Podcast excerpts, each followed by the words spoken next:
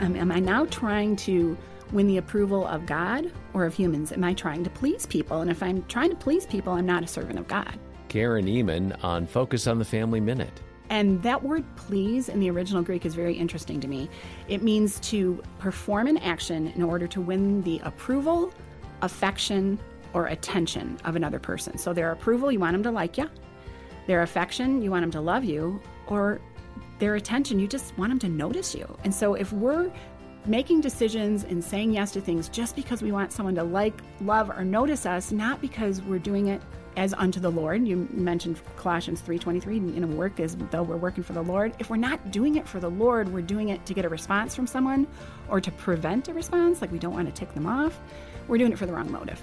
More ideas from Karen about serving God at FamilyMinute.org.